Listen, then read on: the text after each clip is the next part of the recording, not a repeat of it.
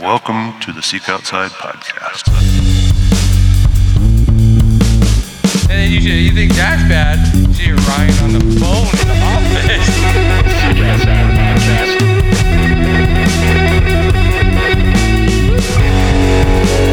You like roast snacks, and I read play. Some people are just wired that way. Well, so I just want to, before we get into it, because we're rolling, would you mind just giving a quick introduction? Andrew Skurka on the podcast here. Before we get too Sure. deep into it. All right, so um, I am um, I'm 41 years old. I'm based in Boulder, Colorado. I um, am most well known for a, a number of like very long through hikes that I did in my 20s. So I um, hiked 7,800 miles across the country from Quebec to Washington. I did a big um, 6,800 mile loop around the American West, and I did a 4,700 mile loop around Alaska and the Yukon. And in my 30s, I mostly have been um, running a guide service. So, so I run a backpacking guide service, and I've written a book that was published by National Geographic, and I've got a website that has a bunch of useful content on it. And for No, those who want to listen to the, the full introduction of Andrew's earlier years, that is our podcast number 81, if, if you want to go look. Sorry, Kevin. Go ahead. Ex- excellent job. I got a quick. I got another quick question. You said you're in your 40s now. Yeah. Could you still go do those trips? Yeah, that's a good question. Um, I- I mean, life Uh, changes, right? You run So- a lot. I do. So, like fitness wise, I- I'm not convinced that I could do the Great Western Loop again. So, the Great Western Loop that was um, 6,875 miles in seven months. So, I averaged 33 miles a day for 208 days. That that seems a bit much for a 41 year old body, um, versus being 25 or 20, whatever I was at the time. The, just the recovery would be difficult like being able to you know sleep on the ground and get up in the morning and do that again. Mhm. Um, so I think the other trips though I think physically I could do. Um, I don't think I would want to do the C to C trip again just because it involves a lot of walking through um, what would be described as like marginal backcountry or maybe even like front country areas. There's just too much time on road and like rails to trail, especially through the kind of the middle of the country. Mhm. And then I could do the. I would love to do the Alaska trip again, but I would never repeat that because if I was going to spend six months doing a trip up there, I wouldn't just do what I've already done. There's so many other places to explore. Yeah. So let's say, let's just say you did, woke up tomorrow, had a wild ha- wild hair up your ass, and you said, "I'm going to prepare to do the Great Western Loop again." Right. But I know that I'm 15 years older, or thereabouts. What would you change in your prep, especially if you wanted to try to get as close to the 33 miles a day, which probably no amount of ibuprofen is going to uh, Yeah. do the I, recovery for you.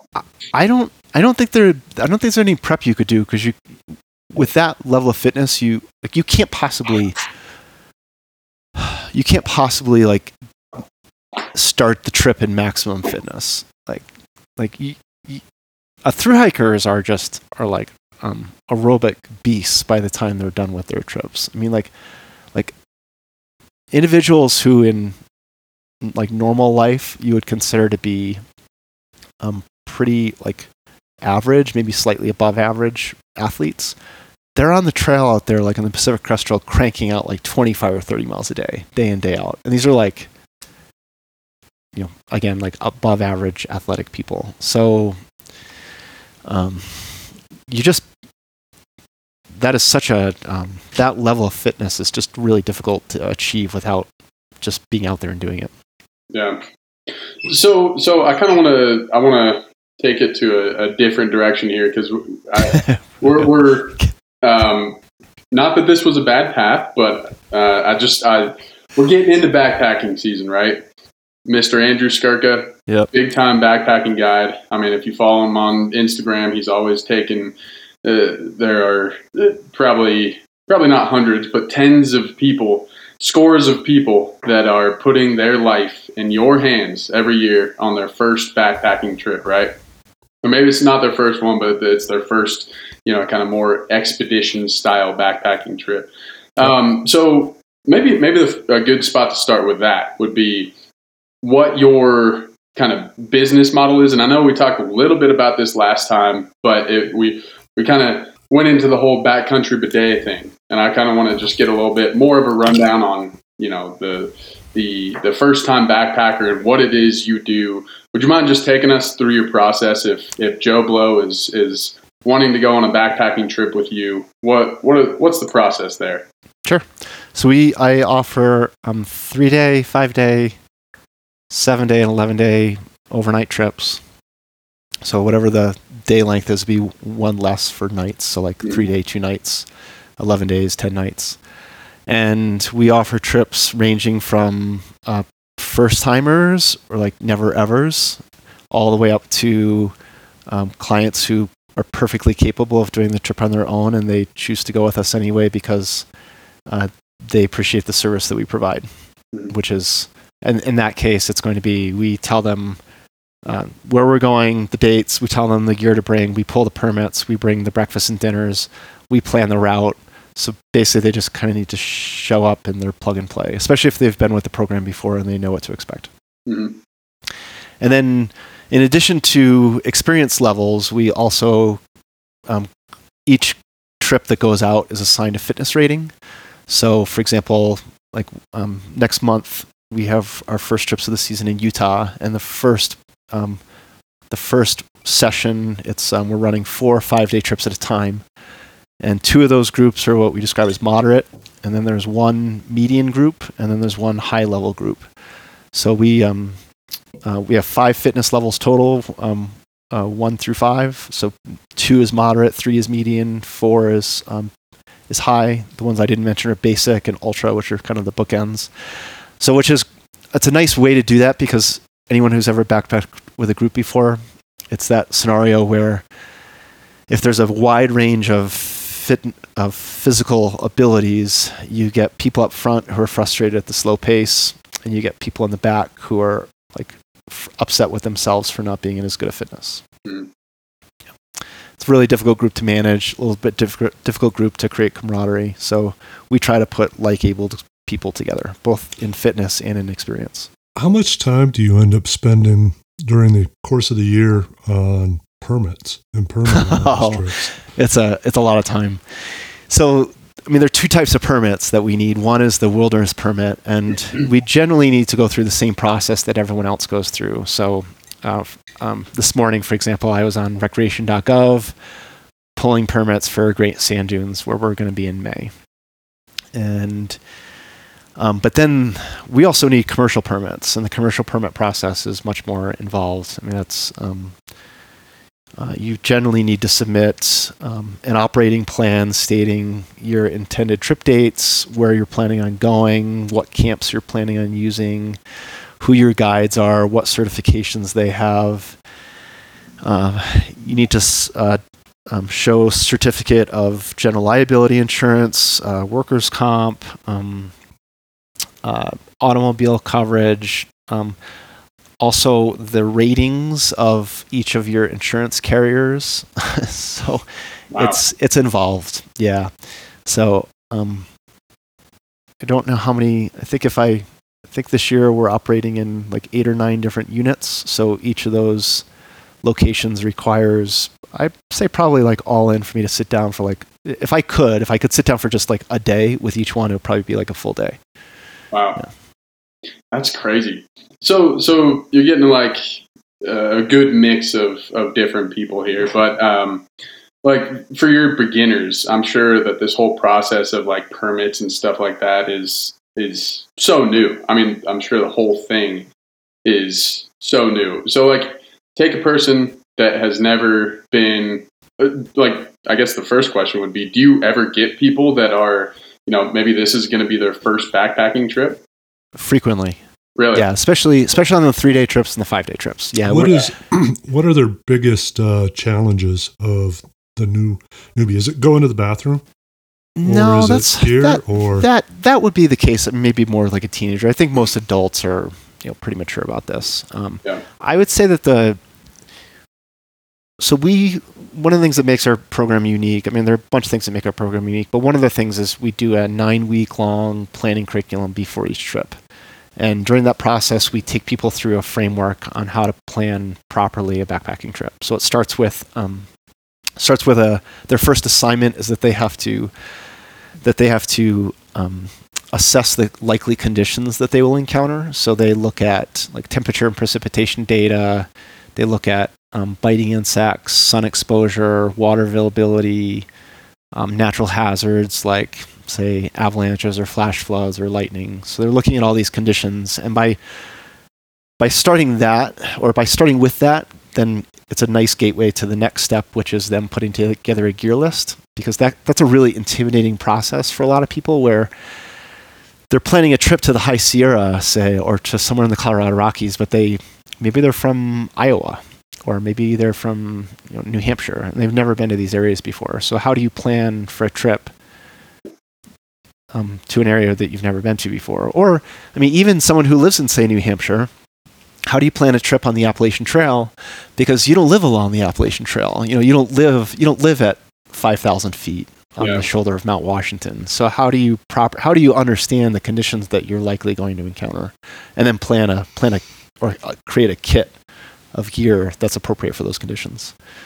So that's kind of the second step, and that gear list, like them putting together a gear list, that is a like the most time consuming, perhaps the most tedious, but also the most valuable thing in the planning curriculum because it's a it's a place where people can just go really wrong. Um, Yeah. They um, if they don't have any guidance, they just uh, and the typical reaction is to plan for all of like the what ifs and the just in cases. And a really easy way to describe this phenomenon is that people pack their fears. Mhm. So if they're afraid of being cold at night, they pack a sleeping bag that's like way too warm than what they really need. If they're afraid of being hungry, they pack way too much food.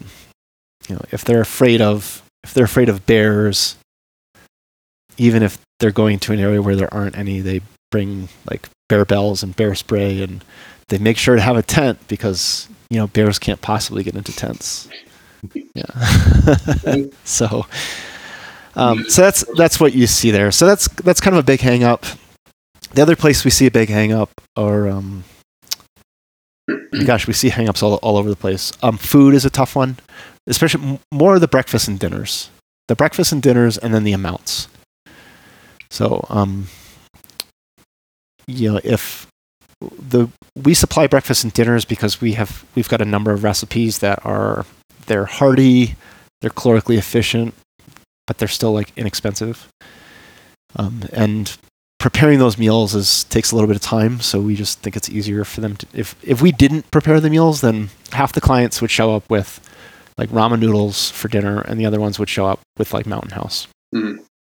and we wouldn't really want them to be having either. Uh, and then for breakfast, you know, everyone would just show up with like a protein bar, which isn't great either. It's funny because so many people don't. Uh, it, I feel like for a beginner, that's a big thing. Just you, you come from being at home where you got you know just a, a cabinet full of food, Mhm. and you don't think about caloric intake at all. Nope. I mean, it's just like Right. you eat when you want to eat. But when you go out, especially on draining, you know, on a backpacking trip, say you're hiking in six miles and then you're you're going to be doing some you know, hiking up, bagging some peaks while you're up there, you don't realize a just the level of energy that is taken out on the hike in, right? Especially if you've never done that. I always feel like that's the that's the big one, right? Because it's it's almost just as mentally draining as it is physically draining. But but I, I could see that the the whole caloric content thing, people just have no concept of that when they first begin. What I yeah, think like is has, fun. has anyone ever sat down at the beginning of the day and said, like, laid it all out and like, okay, here's all the food that I'm going to eat today, and like weighed it and measured calories? No, we don't do that. I, So I is it- actually, I kind of actually do something similar, but I have a freeze dryer, and so I know meals that I like at home that I just kind of cook that meal, like two eggs, half a thing of beans, and a little bit of ham. Works great for me for breakfast. So I can just cook the twelve eggs, six, 12 pieces of ham, three cans of beans, and put them in the freeze dryer and cut it into six meals. And then I'm like, well, it's the same stuff I'm used to eating. Yeah. And some green chili goes a little further with it too. So, um, but one thing I've found interesting is I've ran into a few, not very often. I've ran into people. I ran into a girl on the middle fork of the Gila River. It was her very first backpacking trip ever. And she was carrying a giant external pack, frame pack, with a bedroll. She was with a girl that she had met in Silver City. And the girl she was with had done the PCT and the CDT once already. They became best friends at the coffee shop. Convinced her to go backpacking the rest of the Continental Divide with me. Oh wow. okay. And they went to the thrift store and bought some gear, right? Okay. And I'm like, but she was having a great time. And she was about 75 miles in. But her gear looked like, yeah, like it was 25 bucks at the thrift store. Yep. And it wasn't a, it, it wasn't like it was ruining her thing to have fun. It was just that she could have done so much better. I also ran into a guy on the JMT who was doing the full JMT. So it's about three weeks for an average backpacker. Yep. And he had slept in a tent once in his backyard. The tent he Mm. bought for the trail. You know, and that was the only t- thing he had like literally ever done outside was sleep in his tent one night and showed up at the JMT. And it was Yeah. like I got to give him credit for that. You know, a lot of a lot of people find it really easy to quit or to say no or to let their fears overcome them instead of just going out and doing whatever to have a good time. Yep, there is a definitely a, a um because you see the opposite happen too, where people like um like this especially happen. There's a thread on Reddit. It's called um uh, ultralight Reddit ultralight, and um and there are folks on there that just seem to just spend hundreds of hours on the forum and just and their backpacking resumes are really thin, like just so they're and we get this we get that type of person who comes on our trips too. They're um they tend to be really well book read. So they understand like all the gear and all the fabrics and they know all the weights but their like hard skills are lacking. Like they're they're like theoretical book knowledge is ahead of where they are physically so you see the other way kevin where instead of like jumping in some people like spend like too much time sort of you know just um, debating you know or like splitting hairs and debating about shades of gray instead of just getting out there and getting some experience Yeah, I remember I was I was talking with another lightweight gear manufacturer probably five years ago, and um, they were. Uh, I asked them like who their primary customer was, and they said, you know, honestly, I think our primary customer primarily is buying it, weighing it, sticking it in the closet. Yeah. um, Well, so so Andrew, like how how do you because th- that's a very common thing I feel like or theme in the outdoor world is these there's these two polar opposites of the people that are just that are gung ho, they don't care what they have, they they go to REI, they get the first thing that they see. And then there's the other type of person that's you know, they're getting Dyneema everything because that's what the internet said that they should buy. Yep. Uh, like do you see that there's one of those types of people that is more successful or or is it just kind of depends on what you're made of mentally Um, no, I don't. I don't. That's not where I see the trend line. yeah Um, yeah, I. Uh, no, I I think both both those groups can be, can be successful. I do find that the folks who spend more time online before their trip uh, um, are probably at least a little bit more aware of aware of the things that they don't know. Mhm. yeah um, they kind of they know their they know their vulnerabilities um, and they've maybe have like read about something or heard about something but they haven't quite seen it themselves or done it themselves so it's not totally foreign to them the folks who are a little bit more um, kind of grab and go um, i think our trips can sometimes feel a little bit like uh, drinking from a fire hose because everything is new Mm. yeah So, um, logistically, like you've, I know you do some trips in the Escalante area because I've ran into you on a trip Yeah, yeah. Um, I know you do some trips in the Arctic. Does everyone just meet in Escalante, or do you provide some sort of transportation? On the Arctic, you probably have to provide Mhm. some transportation. Yeah, so it depends. Most of the locations, I would say, every, all the locations except for Alaska, um, we just have everyone meet at a gathering spot near the trailhead. So sometimes it's at the trailhead. In the case of Escalante, we meet in town. We we rent out the um, the city park there for to gather in the morning, and then we all split off from there. Um, in Alaska, be, the group travels. The group meets in Fairbanks, and then we fly to Bettles, and then fly into the bush. So it's a little bit more coordinated there. You guys are Bettles? You guys fly out of Bettles? Fly out of Bettles, yeah. Oh, that's that's amazing. I've you know, man, two years ago, I probably Do you guys do trips in the in like August and stuff. Not August. Usually, Okay. um, last week of June, first week of July. I'm just curious because I I did a caribou hunt out of Bettles, and you know they got that little that one little bar there slash restaurant. Bettles Lodge. Yeah. Yeah, the Bettles Lodge.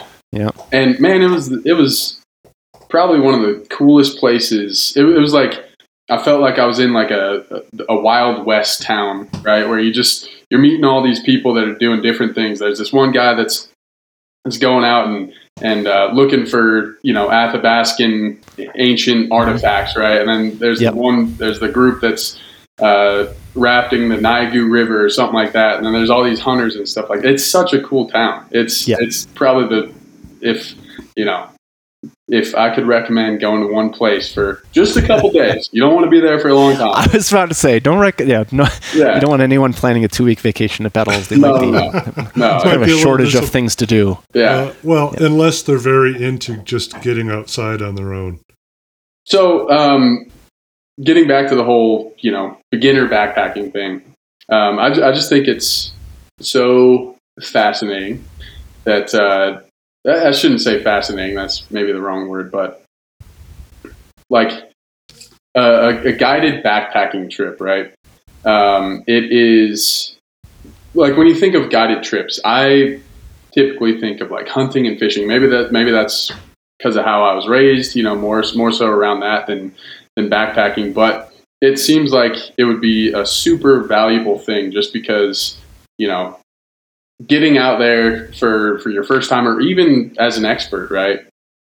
There are still so many things that you can learn uh, from from somebody that's that's done those those long hikes because um, y- you know going out for a three to five day trip you know it's it's controlled right it's you're probably not going out too far but if you're on a 1600 mile trip like you've been on andrew I, I could imagine that there's so many variables that that pop up that you could just never experience in your your typical weekend warrior trip or something like that so what what are some of the things that um, you know maybe on some of your ultralight trips uh, which i would think would be more um, expert level backpackers what are some of the things that you find that they are taking from these guided backpacking trips Sure.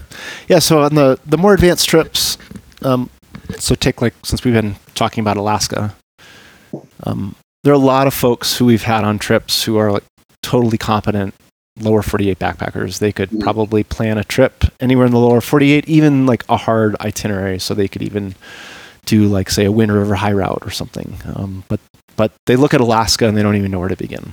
Like they Mhm. don't. They look at a map and it, you know it's it's intimidating. You look at a map of say the Brooks Range, there are no trails, Mhm. right? There are no trailheads. Yep.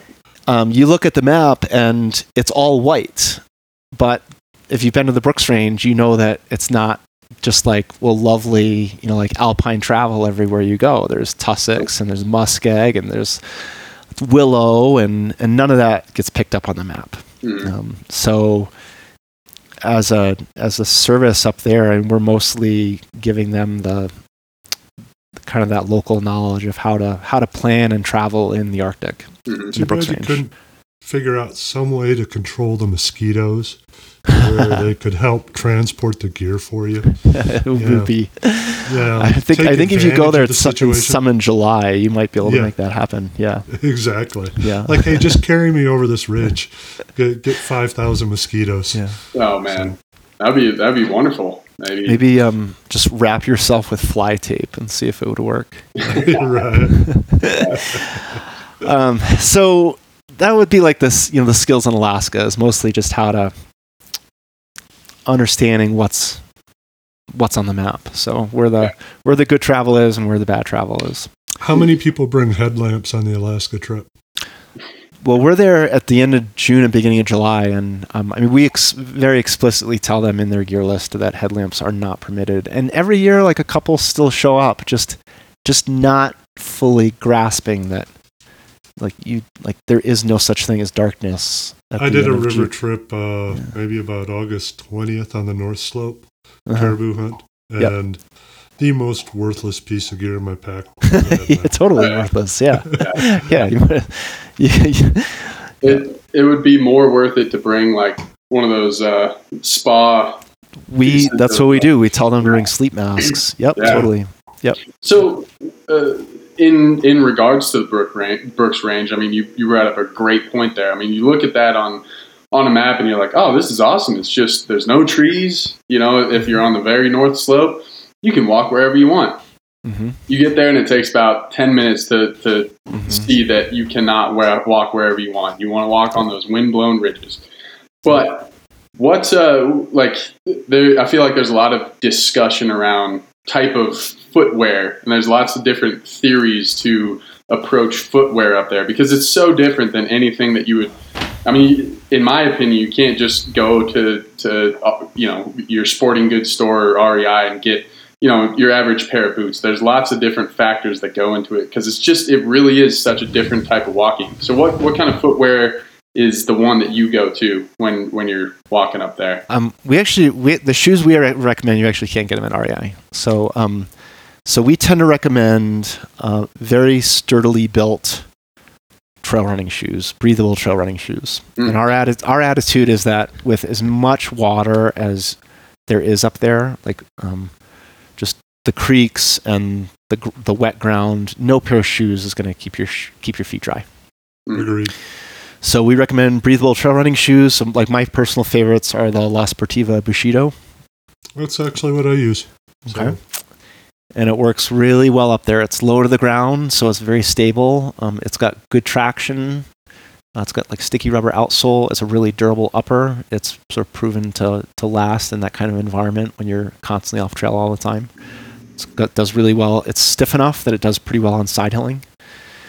Um, shoes that don't do well up there tend to be um, so like older pairs of of like the Altra lone peaks. So some of the earlier generations, like generation like three or four, yeah, these are like the these are the lone peaks are like the through hiking shoe, Mm. right? They're perfect for the say the Pacific Crest Trail because they're wide and they're really well cushioned. But you put them up to Alaska and they're not durable. At least they weren't. That's improved a lot in the last couple of generations. Um, and then that that that that wideness, which is so nice if you're following good trails, becomes a real liability because you're sliding around a lot laterally in the shoe. And it's also a really soft shoe. So if you if you take a lone peak and you kind of twist it, it just kind of bends and this and the foam is very soft. And again, that's great for hiking on trails because it's nice and squishy and, and, and cushioned, but you need more rigidity when you're like side hilling or when you're hiking up something steep. I have Yeah. a couple friends. One recommends um, Crocs for up there. Um, another one recommends Five Fingers, um, and then just warming your feet up in between in like a down booty. Um, for me, when I went up there, I took Tevas and I took some La Sportiva approach boots. Mhm. And I ended up spending most of my time in the Tevas with a neoprene sock. Okay.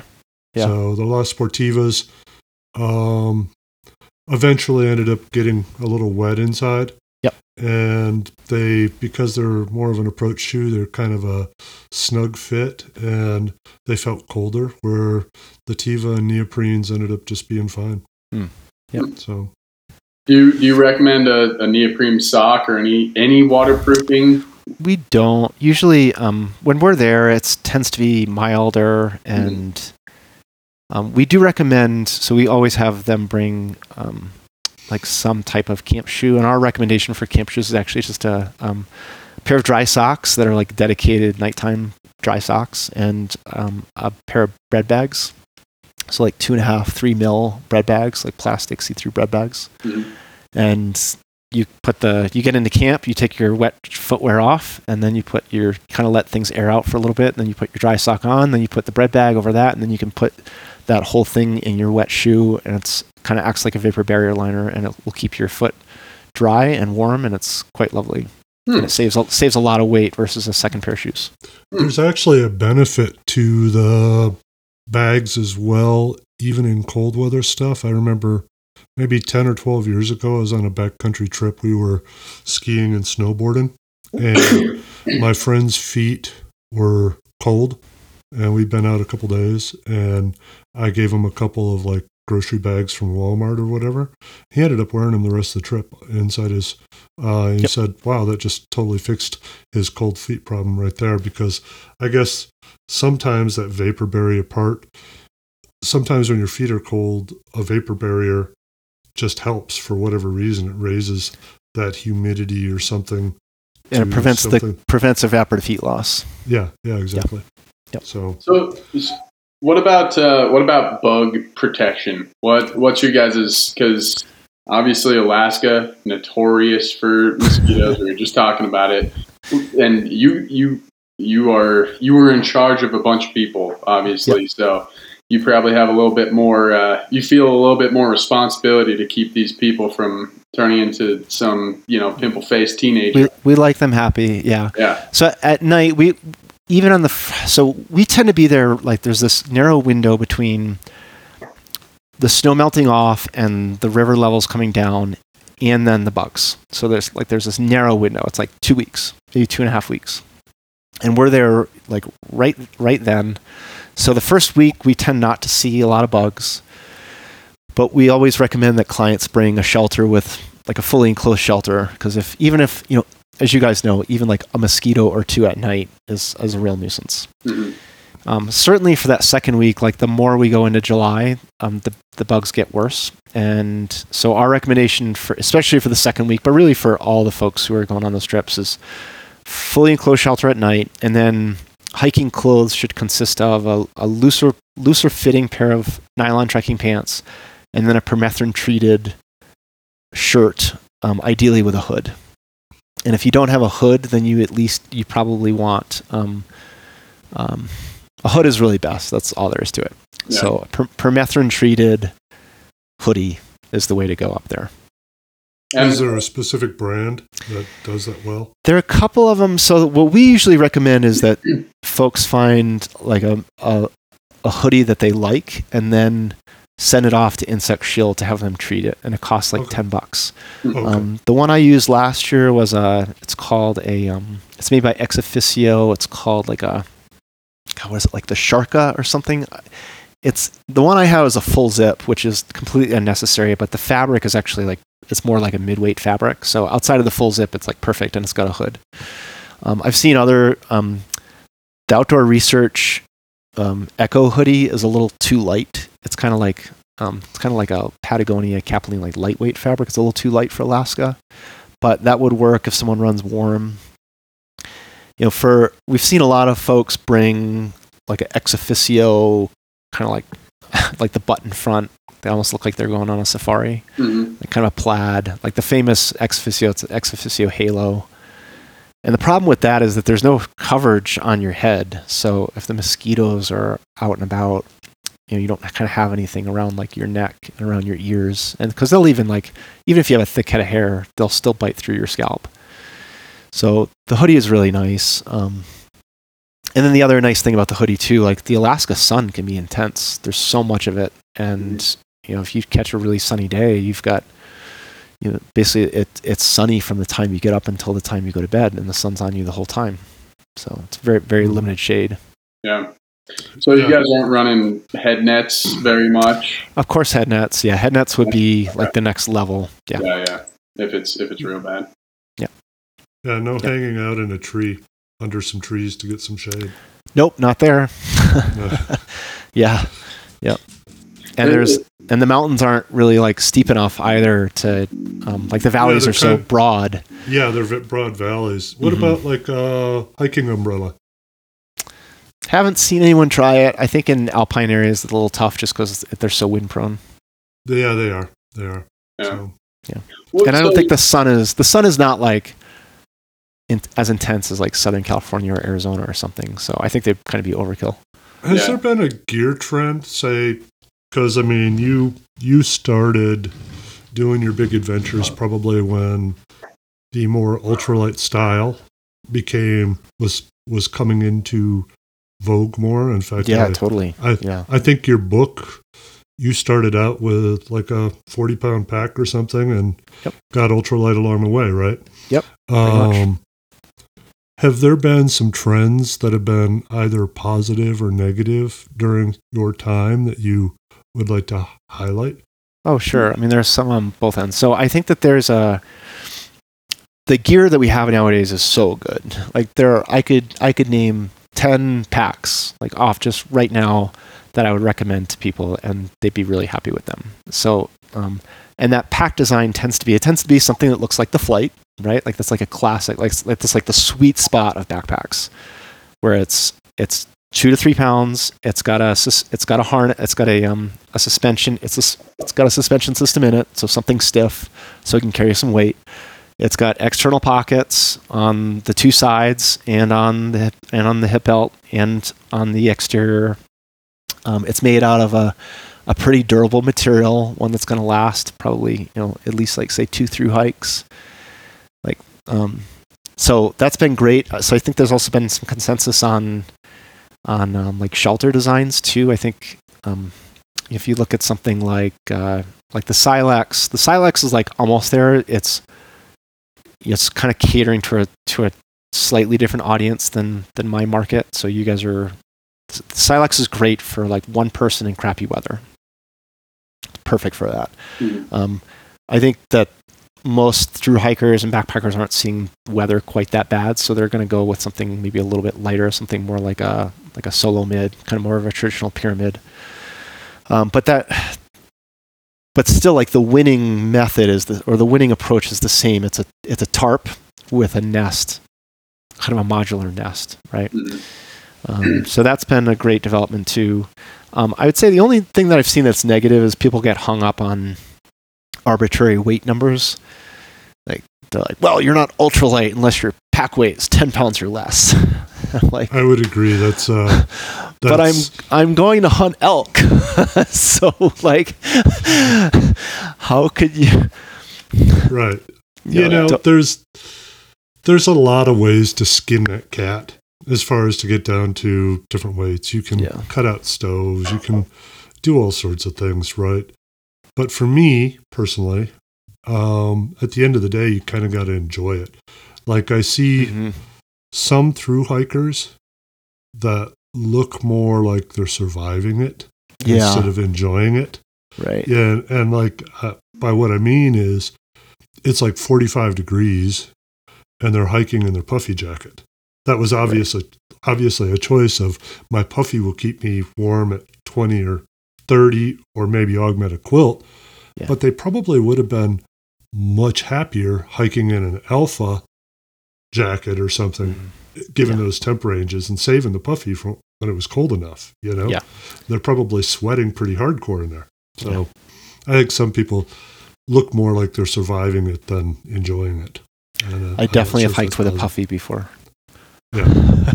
I mean, I'll Yeah. take a puffy, you know what I mean? And I'll walk with a puffy. But I mean, as far as if I'm active, I would so much rather have like an alpha layer or something Yep. similar like that, you know?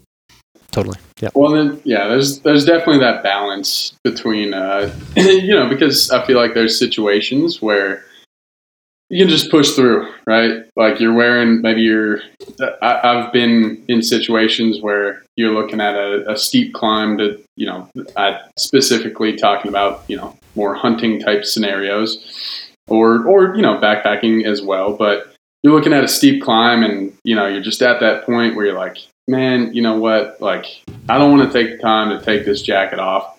And you know that, that's gonna that's gonna ruin my flow of of how i'm walking here. And um, so I, I think there's definitely that balance of you know sometimes you can push through things in order to um, you know just make it work for for what you got there. But um yeah yeah. Um but but then there's also times when you know you can really uh, ensure that your gear is working for you, and that's when the layering kind of comes. I, I feel like layering can really change your experience hiking, and I mean, you know, alpha to me has been probably the biggest uh, upgrade in my gear um, resume or, or repertoire that I have, just in terms of that breathability, that com- that uh, kind of compromise between something that keeps you warm, but also can can really breathe uh, when you need it to, and, and can really dry out like super quickly. Broad comfort range. You know, Yeah. you could be you could be like, and we're talking about we've we've prototyped a few alpha direct pieces in various weights. So um, yeah, something that you can hike with it in 20, 25 degrees, but sit with it at 55 degrees and be Mhm. generally fine. So Right. Yeah. Do you have a so Andrew? Just I, I know you got to get out of here soon here, but uh, do you have a do you have a go to um, you know layering system that you you know is kind of like your it, it probably can't Yep. be four season, but it's probably a you know three two and a half season type layering system. What is what does that look like Yeah. to you? Yeah, well, I mean, I change it based on the location, but um, I. so I years ago, this was, boy like 2016 or so. I came out with a big series on my website. I called it the um, the Core 13, and my argument was that by mixing ma- by mixing and matching 13 different articles of clothing, you could come up with a a layering system that would be appropriate for any set of three season conditions. So, um, so you know my kit looks you know basically like as a wherever I am my kit is like some version of that. So if I'm in the Sierra, uh, I'm probably going to be wearing for hiking. I'm probably going to be wearing shorts um, and um, or pants if it's really sunny um, or if the bugs are out. So I would kind of alternate between those two. And then for a shirt, I'm going to be wearing a permethrin treated hoodie, and then I'll have a fleece and a rain jacket and a park and like a like an insulated coat, insulated parka for camp. Um, in the Sierra, I also have rain pants. So I think that ends up being like eight or nine pieces, something like that. Probably eight pieces. Uh, if I go, excuse me, if I go to Alaska, I'm not going to bother with shorts. I'll just go with pants, but it's the same permethrin treated hood hoodie. Um, also a fleece, also rain gear, um, top and bottom, also a puffy jacket. But then the big difference in Alaska would be that I carry a pair, um, probably would carry sleeping tops and sleeping bottoms. So some like a shirt or long sleeve and a pair of like long johns that are like dedicated just for sleep. And that way, if I pull into camp after at the end of a long, long wet day and I'm soaking wet, I got something dry to change into. I, have, important. I I haven't read the series, but I generally agree conceptually. Like uh, my system is probably fairly similar, and I can just pick and pull Mhm. different pieces out. Yep. You know, if I really wanted to stress the, oh, I got to make a spreadsheet weight, I could save a few ounces here and there and probably have 25 pieces. You know, one's when I want to be comfortable, one's when I want to be light. But Right. you know, I don't I don't necessarily care about that last pound. I mean, if my clothing is an extra pound, but I feel comfortable and confident in it, then I'm totally cool with it. Yeah. So- Well, and it's nice for the budget too, right? That you can Mhm. just because it's overwhelming to go to, into an outdoor retail store. Like there's so much clothing, and there's so much clothing that blends between performance and lifestyle. Mhm. So it's I think it's difficult for somebody to walk into a store and say, "Well, I'm going on a backpacking trip. What's the stuff do I that I really need?" Versus like, "Well, I'm I'm sort of an outdoorsy person. What's the stuff that I want to wear while I'm on on Pearl Street?" The Yeah, you winter?" could almost take REI and separate it into this is made for adventure and this is made to look like you're someone who adventures while That's you're a cruising around town. yes, you know? yeah, very very Um, true. Yeah, You know, because they are a bit different, and they do kind of do kind of cross that line a lot. Um, so yeah, totally. yeah. So that that Core 13 was a way to kind of um kind of break through the noise and just give someone give people like a framework for thinking about their clothing system. Yeah. Oh, that's a, that's a good one. So, uh, where where can people find that, and where can people find anything that they want to know about you? Uh, if they searched, if they searched for my first and last name, they'd find me. Um, last name is Skurka, S K U R K A, and then that um that that Core 13 clothing, they could find that too with some easy searches. You, you and you got a website, right? With all with all that stuff, how to Right. they want to Yep. book a trip with you, they can get It's on all- there. It's all there. Yeah. Do you guys have like a? Do you have a wait list? I, I saw that you had just hired another another Yeah. person, another guy. we're we're pretty booked up already. So um, Yeah. uh, like so our first trips are next month, and we're we have we have twelve trips going out, and we have as of this morning we had one trip with one spot left, and then our California trips those are in July. Um, those are I think we're running fourteen trips, and I think those are all full. Okay. Um, and then we go to Washington. Um, Washington has, gosh, like maybe one opening. So those are all the full ones. We have a little bit more space for. We're running some intro level trips in Colorado in, in the beginning of June, and then we're running some uh, five day and three day trips in West Virginia in October. And those trips have those trips have more slack. Nice. So- Sweet. Well, um, yeah, I, I, I appreciate you jumping on, man. Any, anything else that you wanted to hit on before we get out of here? Oh, I think that's probably probably a good amount. But thanks for doing the work that you guys are doing. Um, I I will I'll I'll plug you guys just for like I know this is your audience, but your audience needs to know. So like I could pro I could kind of use whatever backpack I want. Um, I have like dozens to choose from, and for two, maybe even three seasons at this point, I've been using the flight. So that actually says a lot that like you guys really kind of made something really good there. And if anyone, Um, if any of your listeners are, are like, oh, like what backpack do I want for that for a three season backpacking, the flight is a really good option. I know when you were were were you wearing a divide or uniweep when I ran into you? When I when you ran into, I was probably wearing the wearing a divide. Um, Yeah. I'll contact you sometime in the next few weeks offline. Uh, I have some Okay. other gear stuff that's coming that uh, you might be interested in, and some new products, as well as some stuff that we probably will be testing in a few months um, that I think you might be interested in as well. All right. Well, Love your getting out feedback. a lot this year, so happy to test. Okay, great. Okay. Thanks, Ryan. Thanks, Kevin. Yep, of Thank course. Thank you. Thanks for jumping on. Appreciate it.